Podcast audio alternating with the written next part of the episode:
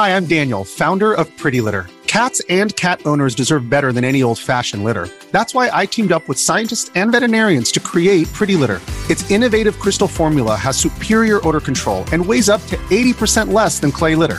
Pretty Litter even monitors health by changing colors to help detect early signs of potential illness. It's the world's smartest kitty litter. Go to pretty litter dot com and use code SPOTIFY for twenty percent off your first order and a free cat toy. Terms and conditions apply. See site for details.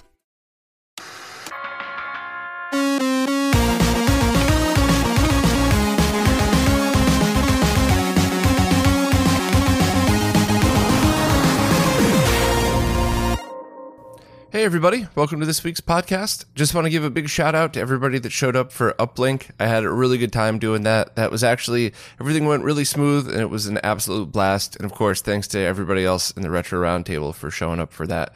That was really cool. So thank you all very much and let's jump into this week's news. Pre-orders are now open for the Raspberry Pi case called the Pi Boy D M G, which is essentially a case that looks exactly like an original Game Boy with six buttons and uh, an analog stick as well as the D-pad. Um, pricing is one hundred twenty dollars for the kit and one hundred eighty dollars for it completely assembled, which I think that probably means a Raspberry Pi in there as well. So they're very expensive. And I always have mixed feelings on these because if this was slightly different and much cheaper, I would have probably bought one just for fun. You know, there people who create content in the retro scene always vent about the people that are like, that's stupid, just get a Raspberry Pi. But most of us actually really enjoy Raspberry Pis for whatever whatever it is that, you know, fits the niche that we need. And I imagine it would be fun to have one of these. And I actually, no disrespect, but I imagine seventy-five percent of the people that wanted the Analog Pocket would probably be totally fine with something like this. Just to have that, all right, you know, I'm going to have a blast of nostalgia and, you know, in my pocket, carry around with me. Um, but there's just a few things about this one that seem so uncomfortable. Trying to jam six buttons into that, I would have thought four buttons would have worked a lot better because the thumbstick and the left two uh, actual buttons on there are very close together. And the analog stick is directly below the D-pad. So that can't be comfortable to use. You got to be knocking into that when you're holding on to the D-pad. So I would have loved to have seen like a four-button version without the analog stick, or maybe one with only the analog stick or something like that. Uh, but I guess that's one hundred percent preference. You know, you could be looking at this going, uh, you know, this is the perfect thing for exactly what I need to do. This is awesome. That's what I'm going to buy it for. So that's kind of the awesome thing about a lot of these do-it-yourself projects. It's like, you know, you could tailor it to your own use. What might be awesome for one person and not the other, I don't know. But um, it seems like a pretty neat thing if you're interested. But once again, that price is real expensive. So, you know, if, uh, I, I would actually, if you put price into perspective, say that the Analog Pocket, you're getting a lot more for your money than this for one hundred eighty dollars. But who knows? Maybe this is the perfect thing for whatever project you're working on. So thanks to Ray for writing it up. The creator of those Virtual Boy aluminum medallions has just done a second run of black ones for anybody that's interested. Um, and uh, I've talked about it before, but I guess I'll just repeat myself a little bit because I, I really do think this is one of the coolest small upgrades you could do to a, something. But the original Virtual Boy came with a plastic medallion, if you will, that kept the stand straight. Um, it also was, you know, the, the mechanism that al- allowed the stand to fold up and everything. And after time, those things usually crack. And not only do they crack, but when they do, the Virtual Boy starts to sit lower and sag down. So uh, Tony created a an aluminum version of that. Um, and these ones are black anodized. The original ones were just aluminum. And not only does it look really cool, so it's, you know, definitely a visual upgrade, but they're never going to break like the plastic ones would. So they're much stronger. Um, Also, uh, last time when I spoke about this, there were a few people concerned that because it was aluminum that you wouldn't be able to close the case anymore or that you would bend the metal or something. I don't really know what they were talking about, but all I know is I have it right here in animated GIFs that uh, for anybody that's interested, it works just like the original. If you over tighten it, it doesn't close, but it's not loose. It's not like the medallion's flopping around. You can't just really, you know, don't use like a power screwdriver to really twerk it down. Just use it just hand tight, and everything seems to work perfect. So uh, I'm a fan of these. Um, I bought it originally. I'm not going to lie. I bought it just because I thought it looked cool. I had no idea it would be this much of a functional upgrade. So if you're a Virtual Boy fan and you want to buy some cool stuff, uh, definitely email Tony directly. Um, I didn't turn the email address into a hyperlink because I don't want bots to be spamming him. So if you're interested enough in this, just read the second paragraph of the post and you'll be able to get all the info you need. The D B graphics booster is now in stock at Castlemania. No pre-orders. They're in stock, ready to ship as soon as you buy them. Um, and for anybody that's unaware, the The graphics booster is something designed by Renee of D B Electronics. Um, it was the original one. It's been cloned a few times from eBay sellers, and, uh, but it's a device that plugs into the back of either a P C Engine or a uh, TurboGrafx, so everything except the Duo consoles. And it outputs composite video, S-video, R G B via a Genesis two style connector, um, and all of them could be used simultaneously safely. They're also well built. They use the correct components, so you don't have that issue where you're uh, the composite video issue that you get when you buy some of those knockoffs. And also, I don't know why anybody would want to do this, but if you ever wanted to, you could also do dual composite video output, one from the R C A connector on the board, which pulls the properly shaped video from the console, and then one off of the Genesis two connector, which uh, uses the Sony C X A chip to get composite video. So I can't imagine a scenario in which you would want to use that, but I guarantee somebody out there does, so I wanted to let everybody know. Um, also safe to use both audio outputs at the same time. Uh, these are also compatible with the H D Retrovision cables and the RAD two X. So if you are looking for a fully featured plug-and-play device for either one of those to get R G B and composite output, um, this is definitely the one that you're looking for. It's uh, seventy dollars plus shipping. Um, So there's other options out there. You know, there's the S S D S three, which is video and an optical drive emulator. There's a few other things coming out, but uh, this is really the one where if you just care about getting video output, plug and play, and you want all the options, this is the one to buy. And just a very quick note, um, you're always going to get ninety-nine point nine percent of the time going to get jail bars on all of these consoles without switching out to surface mount capacitors. Uh, Console five sells those. Um, you could just pick those up if you need it. It's it's a fairly easy fix. Um, if you've done any S M D soldering of any kind, you should be able to pull this off. Um, but, you know, it's not a full cap replacement. It's just two to get rid of the jail bars. Um, but it's just my opinion, not fact or anything. But I just think that if you're if you have to send out your console to get modded to somebody, so like let's say you send it out to do the jail bar fix, maybe just have them Uh, recap the whole thing, because while the TurboGrafx and the P C Engines haven't been bad, the Duos are known for, I mean, you, you pretty much have to recap all of them, so who knows what's going to happen in the future, so I would always just be careful about that, but just my opinion on the subject. Krikzz just posted another firmware update for the Mega EverDrive Pro, and it adds a small but what I think is really important feature for the EverDrives, and I didn't even realize it could be done this way. Uh, but up until now, whenever you play a Genesis game that has a save game, or I guess on any of the EverDrives, the way it works is you save your game, you, you know, you power off the console, when you power it back on, everything's still there, but that save game is star- stored in the RAM of the cart, which is what the, that battery is there for, one of the many reasons that battery is there, that real-time clock and stuff. Um, and then if you wanted to back that save file up, you would have to load a different game. And then when you loaded the other game, part of that process would be dumping the save file from RAM to the file itself, and then loading up that other game and its save file in its place. So as far as just using this as a ROM cart goes, that Uh, in a good way, it doesn't mean anything. It means, you know, it's just everything seems to work seamlessly. You would have never known, you would have never needed to know how that worked if you're just using it to play games.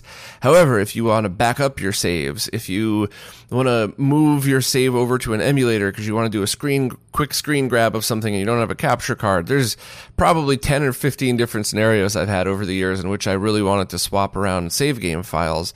It's kind of a pain in the butt. You know, you have to basically load something twice in order to get your save file.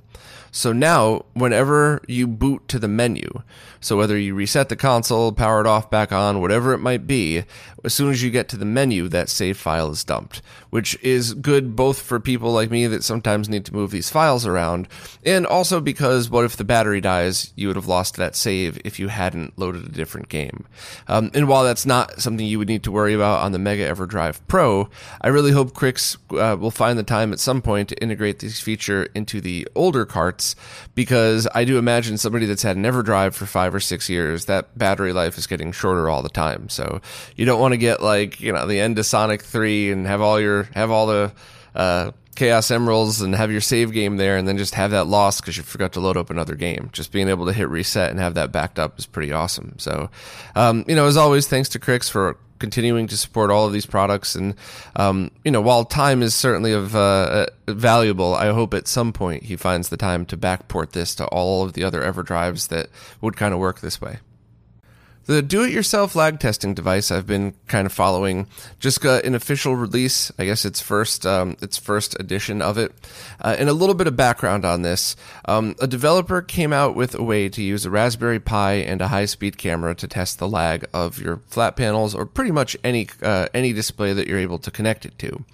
Um, and then after speculation, it was thought, hey, maybe I could make a device that uh, has a sensor built in so everything's contained right in it. And that is what this device uh, turned out to be. Now, it's still in its very early form. I don't know if I would call it beta, but it's certainly in revision one.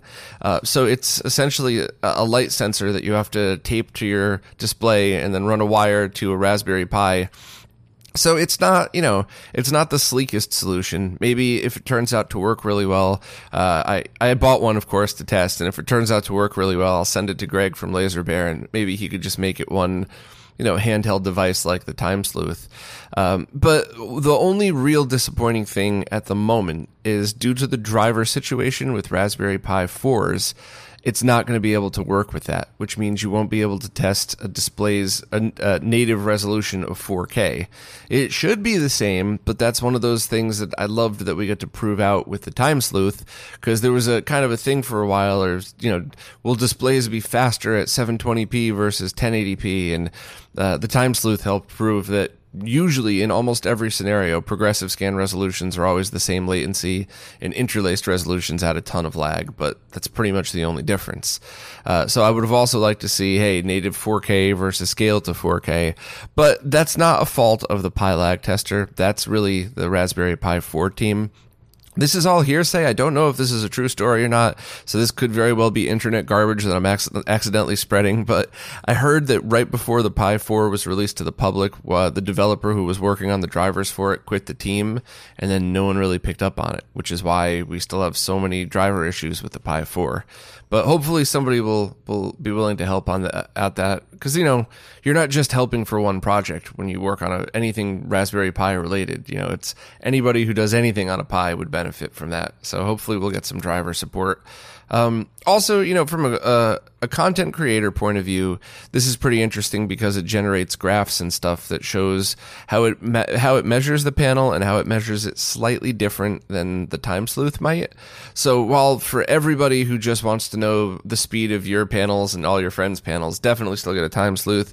I quite literally have it sitting next to me at all times. I can't tell you how many times I've ended up using this thing. I figured it was exciting to buy and I'd use it, you know, twenty, thirty times max. And I end up using it constantly. So if you're just somebody that wants to know the, the average speed of your panel, grab a Time Sleuth. If you're a content creator, wait for my review in this. Maybe you'll uh, or or try it yourself. I'm not telling you to wait, but maybe see how how you like how I uh, present the data through it, and maybe it's something that's pretty cool. Because rather than just doing what I do and showing a, a video of the Time Sleuth blinking at a T V, uh, maybe you could now combine that with some nice graphs and stuff like that. But hey, uh, options, which is something I always love. So I will keep everybody updated on this. It'll take me a while to, to do any kind of video or, or even written review on it. Uh, I just got so much stuff in the pipeline, but I will absolutely get to testing this and let everybody what I think, or let everybody know what I think of it. Cause anything lag related, you know, I'm all over.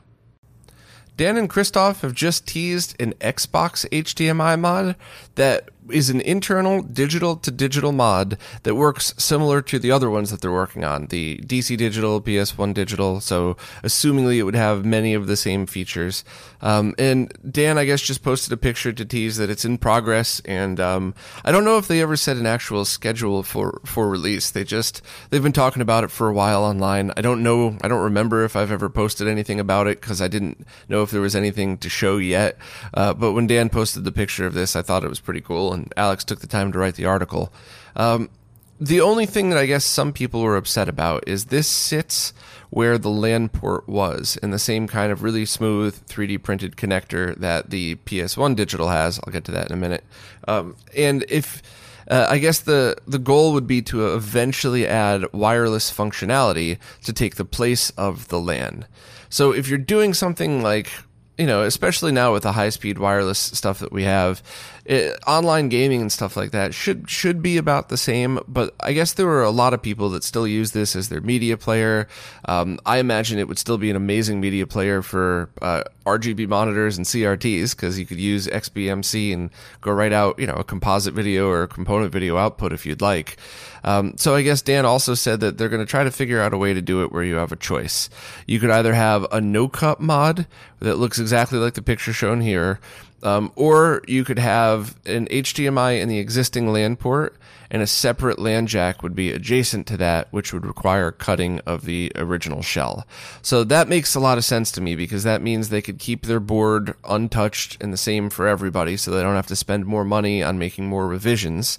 Um, and if the network jack is important to you, you could just cut a hole next to it and add the jack, uh, which makes sense because you would have had to cut a hole for H D M I anyway, and cutting a square hole for um, for network is probably going to be easier. So that's that's kind of an interesting one. I'm obviously always a fan of no-cut mods, um, but I do wire everything I can. I just, being a nerd and spending years doing distribution of networks across wireless stuff, I just know that anytime I have a chance to wire something, I would prefer that. So for me personally, I'll, I'm probably going to cut one up and, and have both. Uh, maybe I'll just keep like an unmodded Xbox completely stock and then have this one with the mods in it. But, you know, there's been a few people that have talked about um, Xbox H D M I mods. There's been people that have been teasing pictures for a while. So I'm interested to see what people come out with. Um, I gather there's going to be a few choices in the next year or so for people that uh, that want a true digital to digital H D M I mod. So, you know, no um, no conversion of the image, so you get the cleanest pixels possible. Also, there's the Chimeric Systems plug and play adapter I put in the Xbox video I did a few months ago that I, I thought worked really, really well. If you're looking for a plug-and-play solution, I don't think you're going to find one better than that today, other than the other solutions I explained there, having to, you know, use your own converters and stuff like that. So definitely, you know, uh, I'll keep everybody posted on all of these mods, and as soon as there's any official information. Uh, but for now, this is just a, a teaser of what's to come from Dan and Christoph. I just interviewed the owner of one of the last remaining C R T manufacturers, uh, and it was just absolutely awesome. Kurt was nice enough to let me pick his brain and, and just ask a million questions and really nerd out. Uh, I, I thought, e- even though I realized that the monitors they make are, are definitely not for your average gamer. Your average gamer would just want to pick up any consumer-grade T V, maybe R G B mod that, maybe get a P V M or something. Um, I, it was really his knowledge and his attitude that, that made me excited to do the interview, not the fact that somebody might want to buy one of his monitors. I mean that in a nice way, obviously. Uh, he was just a wealth of knowledge, really easy to talk to, super nice guy. So if you if you just want to listen to a cool interview with somebody with a lot of history, I, I highly recommend it. I just got to put things into perspective, though. These are monitors that cost as much as P V Ms would have been new. So uh, he said he's gotten a bunch of requests for quotes, um, and a bunch of people that are absolutely willing to spend that money, no doubt, to buy a brand new C R T, you know, designed in a, I don't want to say rugged because it's not like waterproof, but designed, to, uh, you know, to a little bit more durable than your average plastic consumer grade C R T would have. So there were absolutely people out there willing to pay prices. Uh, some people were a little bit shocked, even though we did kind of warn everybody in the interview, these are super expensive. Um, So Kurt's going to try to, uh, I, he emailed me last night, I believe, and he said he's going to try to get something together that would be a single price unit for retro gaming um, for anybody that wants it. So you don't have to get a quote. You could just kind of buy one and then pay for shipping or go pick it up. But they're going to be expensive. Um, I would think pushing three grand, hopefully cheaper than that. But, you know, and I, some people are probably like yelling at their speakers right now when I said that, but you just, you got to understand what you're buying. You're buying a handmade C R T that's designed for a professional environment like a P V M was. And while it's not going to have the P V M level of, uh, of detail, like that many line count, it's going to be higher end than your average, just consumer grade T V. So, you know, it's one of those things where if this monitor's for you, you probably already know who you are. And respectfully, if you're not sure, it's probably not for you. Take that money, grab some consumer grade T Vs and a P V M, and then find a, a good, reliable source to recap all of them for you. And, and it ends up being the same amount of money for a couple of different monitors. Uh, just my thoughts and opinions. Either way, please check out the interview. Kurt was an awesome, is an awesome guy. It was an awesome interview, and I was really appreciative of him taking his time. All right, I'm going to choose my words carefully on this next one because it's a million degrees in here and I imagine I can get grumpy quick. So I'm going to try to smile through this and keep it as positive as possible. Analog announced that they were going to do a second pre-order on the N T Mini Noir, which is cool because a lot of people were upset that they said, hey, we're going to sell this thing. It's the exact same as the first one. So they didn't buy one. And now they come to find out that it's got a whole bunch more options. So people that were like, hey, we're loyal fans. We bought all your products. Why didn't you tell us there was going to be more stuff? Uh, that would be cool for those people, except they all of the new pre-orders sold out in about two minutes. So um, there's a lot of things I would like to say about this, but I'm going to keep it positive and say that uh, if you had that five hundred dollars to spend, and you really wanted that for all of the right reasons. It's a, I mean, it's a beautiful piece of art. I mean, that's, no one's ever said an analog product doesn't look really nice. That's for sure. You know, or if it's just, it's something that meant a lot to you that you owned that, that's cool. But if you had that money to spend and you, you just wanted access to a whole bunch of cores and uh, N E S and Famicom cartridges, I would like to, to reintroduce you to a few different things.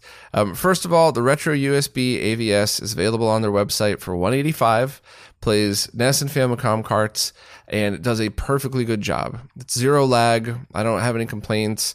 It might not be the most perfectly accurate solution, but it's way better than a generic software emulator. Plays your carts. Everything's cool. I get nothing bad to say about it at all. Uh, I did a review of it a couple years ago, which is embarrassing because I would like to think that my review skills have improved a lot since then, but all of the points are one hundred percent accurate still, so feel free to check that review. Uh, so that's less than half price. Uh, but you might think, okay, but what about all those cores that I wanted to use? A fully loaded Mister with the I O port that has the dual output and a RAM module and, you know, a decent U S B controller, or I guess even, you know, I do like, they're not, you know, wireless is never going to be as low lag as uh, as wired, but I do really enjoy the Retrobit controllers that come with both, you know, original console and U S B. Those are all great choices. Uh, you could get a Mister, a wireless controller, and have dual output and have access to even more cores than the analog product, which means that if you really had your five hundred dollars to spend uh, on that, you could spend the same or less, depending on shipping and where you're at, on a fully loaded Mister and a Retro U S B A V S. So please don't don't waste your money on a product that might not be for you. I said I started with a positive before. You might really want this particular product, and there's nothing wrong with that. And don't let any any fanboys tell you otherwise. That's totally awesome if that's what you wanted. But if really what you wanted was just to be able to play original N E S and Famicom carts and have access to a ton of awesome cores, maybe go with what I just explained instead. And, you know, have a support a solution that's going to be around, at the very least, the software side of it is going to be around for a very long time, even if they have to switch off the D E ten at some point. You know, support a forward looking product, not a product that looks to sell out in two minutes. So somebody could feel special that their product sold out. Some more updates from the Swiss team. Um, there is a, a ton of updates, as always, that are bug fixes and tweaks. Full list, of course, is in the post. Uh, but it looks like this update's really focused on improving um, certain S D cards and S D card adapters. And if I'm understanding it right, um, whenever certain scenarios happen and it's slow to access the S D card. Some games are way more sensitive to that, like Soul Calibur two. Um, and also you get things like F M V stutter and, uh, you know, there's other similarly related things because of the speed issues. And it looks like they're trying to iron that out and make uh, and improve compatibility as well. So as always, I'm always just so appreciative to the entire team for spending their time doing this stuff. And for anybody that's not aware, Swiss is the Swiss Army knife of tools for the GameCube.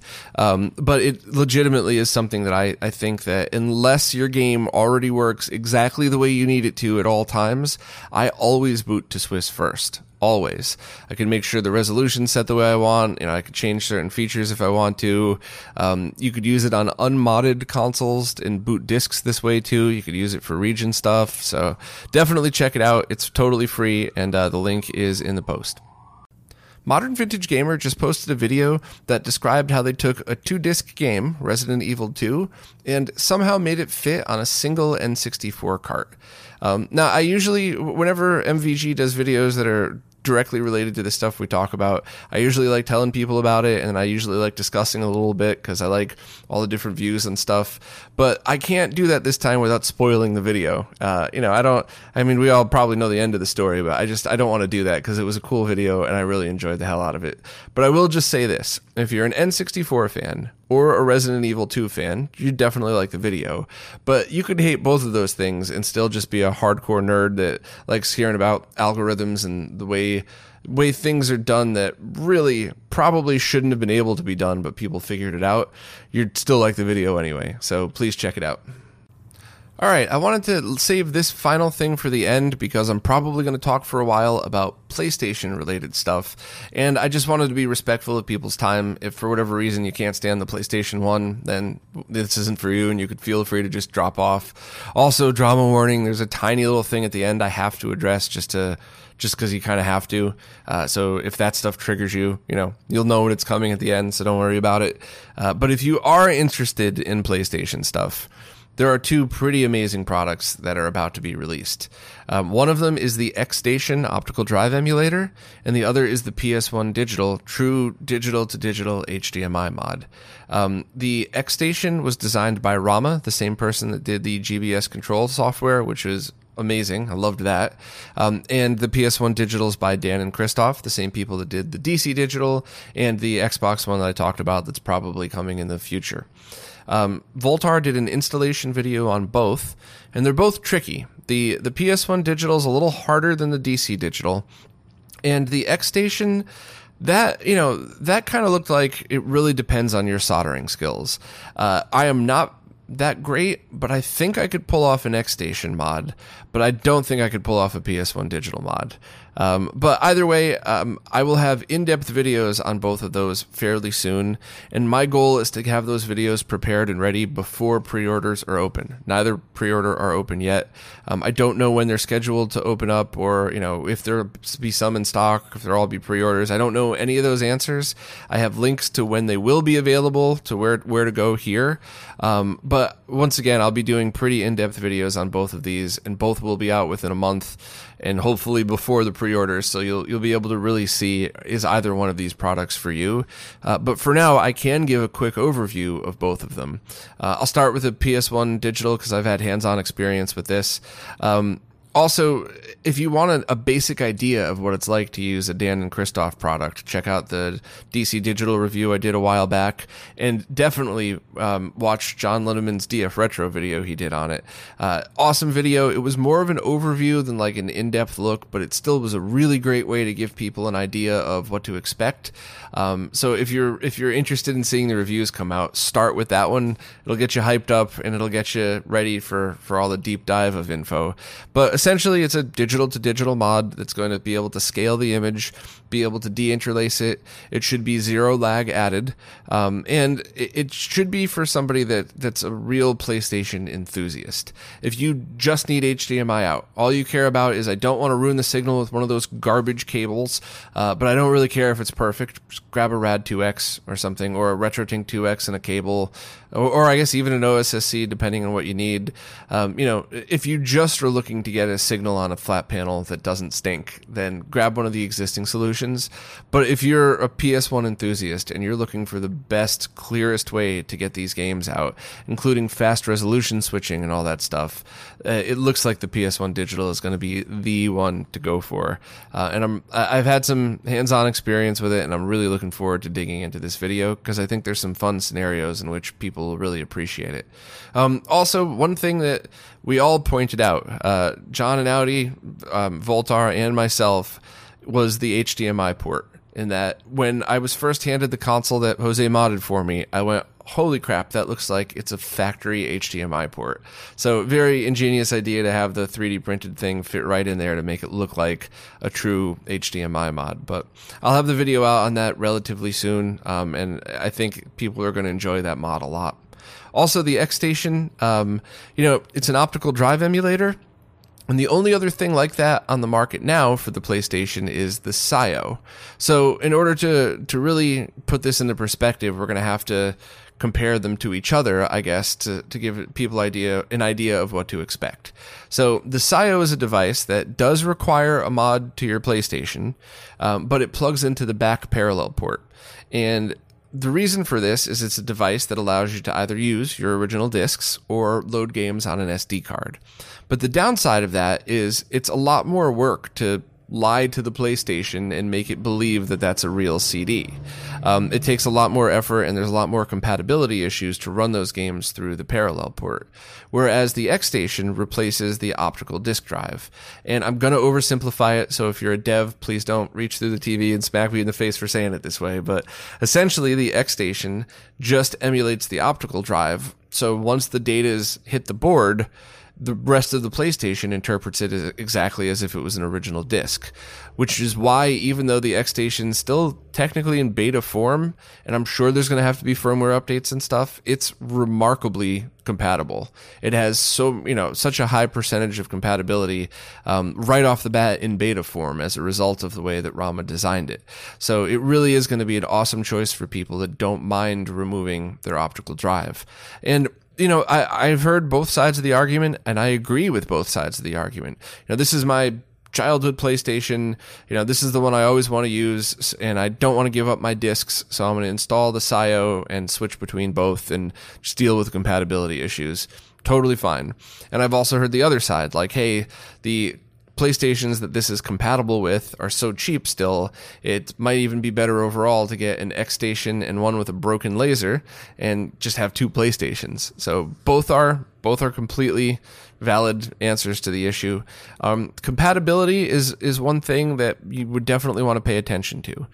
So the P S one Digital is compatible with the five thousand and seven thousand series consoles. And the X-Station is compatible with a few more, but the only one that matches is the five thousand series. So myself and a bunch of other people who have had this installed has used a fifty-five oh one N T S C uh, U S console, and I believe the fifty-five hundred Japanese console. I might be getting that second one wrong, but a bunch of us use the U S console. It's still really cheap, so if you're looking to buy another console for that, to keep your eyes open for those. Please, please, please check your local game stores first. I always want to remind everybody, we got to remember to support those stores. It was hard enough before all this crazy stuff started happening in the world, so please check with them first. Also, if you have to go through eBay, remember that very often sellers will just Google PlayStation one pictures and use those in the ad, and what you buy is actually something different. So you're going to want to ask before you buy it, hey, is this actually a fifty-five oh one? And, you know, I've had plenty of people try to buy stuff like this for testing over the years that a different model showed up and the seller was all, well, you go to PlayStation, what's your problem? And it's just, you might want to head that off at the pass and make sure. And please don't support scalpers. I knew the moment I posted this, there was going to be some idiot on there that labeled it a, a you know, a rare secret edition fifty-five oh one compatible thing. Like, don't. If you can't find one on eBay, give it a day. Somebody will throw one up there. Don't don't support scalping, please. um, but overall, I think they're uh, both of these devices are going to really be game changers for the PlayStation. I think they're both really awesome, uh, and I, I just think any P S one hardcore fan is going to want both of these. Um, unfortunately, though, as a result of talking about this at all, the P S I O team I guess, get offended that there's competition now or something. I don't know. It sounded like it sounded like silly drama around egos, but then facts started to come out, which, you know, I definitely wanted to address because um, they ended up deleting their Twitter account, which I think that was the right thing to do. And I just wanted to clarify. The the owner of the company said that he had doxed people before who had cloned their products. Um, and I got mixed feelings about that, because if if you know for sure that somebody stole and cloned your product, I don't know if I'd feel bad, but how do you know for sure? I mean, that's a really awful thing to have right now, and to go online and tell everybody that, yes, I've doxed people, eh, not too smart of a business move. Um, and there's still the firmware issue, and it's coming from people that are not trolls on forums looking to lie and start trouble. These are people that I've known for years, at least in the scenario that I've been talking about, that, you know, some of them are friends of mine, and other people are just people that have messaged me two years ago, hey, I can't get in touch with these people, I can't get my firmware, I can't get anything done, um, and it's still a problem, and it goes back to cloning. They tried to, to make the firmware locked down in a way so you couldn't load it onto cloned devices, which is good, but they went about it a wrong way. And the bottom line is people that bought that, and not only did they buy it legitimately, but they bought a legitimate one. So, you know, there's always the chance that somebody's going to buy a clone that they don't know is a clone. But people that are, you know, no, uh, I'm selling my S I O. I bought it from Stone Age Gamer. Here's my receipt. It's the real original one. I just don't want it anymore. They're not able to register their, that device to get firmware updates. So there's a ton of people out there that can't register their devices. So that was kind of a big deal. And I really hope, I really hope Matt kind of takes a step back and realizes he's going about this the wrong way. Because if you're worried about clones, but you're alienating half your audience while there is a, another product coming out, what's worse at that point, right? Dealing with a clone or just having people not want to buy your stuff. So with respect to the team, they did something that no one thought was possible. When it works, it seems to work great for the S I O, but that was a little rough kind of dealing with that dr- drama and watching all of that, watching all of that unfold. So uh, a very polite and respectful piece of advice to anybody out there, especially in the tech world, because I've seen this so often in many of, in fact, in every job I've had. You know, if you're the type of person that says, you know, maybe I'm not the right person to address this publicly. You know, I'm, I'm more of a nerd. I'm probably not too good with people. Maybe, maybe I, I should be careful about this. Truth is, you'll probably be fine because you're smart enough to be self-conscious about what it is that you're saying. But if your attitude is, no, no, no, I'm a smart dev and people love me and I know exactly what to do and I'm going to get this right, I know what I'm doing, you don't. I mean, it's just statistically speaking, you don't, and you're going to end up having the same thing happened that happened this weekend. But, you know, I just don't want people to lose sight of the fact S I O is still an awesome product. Nothing will ever change that. It does still have compatibility issues, but they're working on it. And the only real problem I have, uh, you know, customer support issues, but people can grow out of that.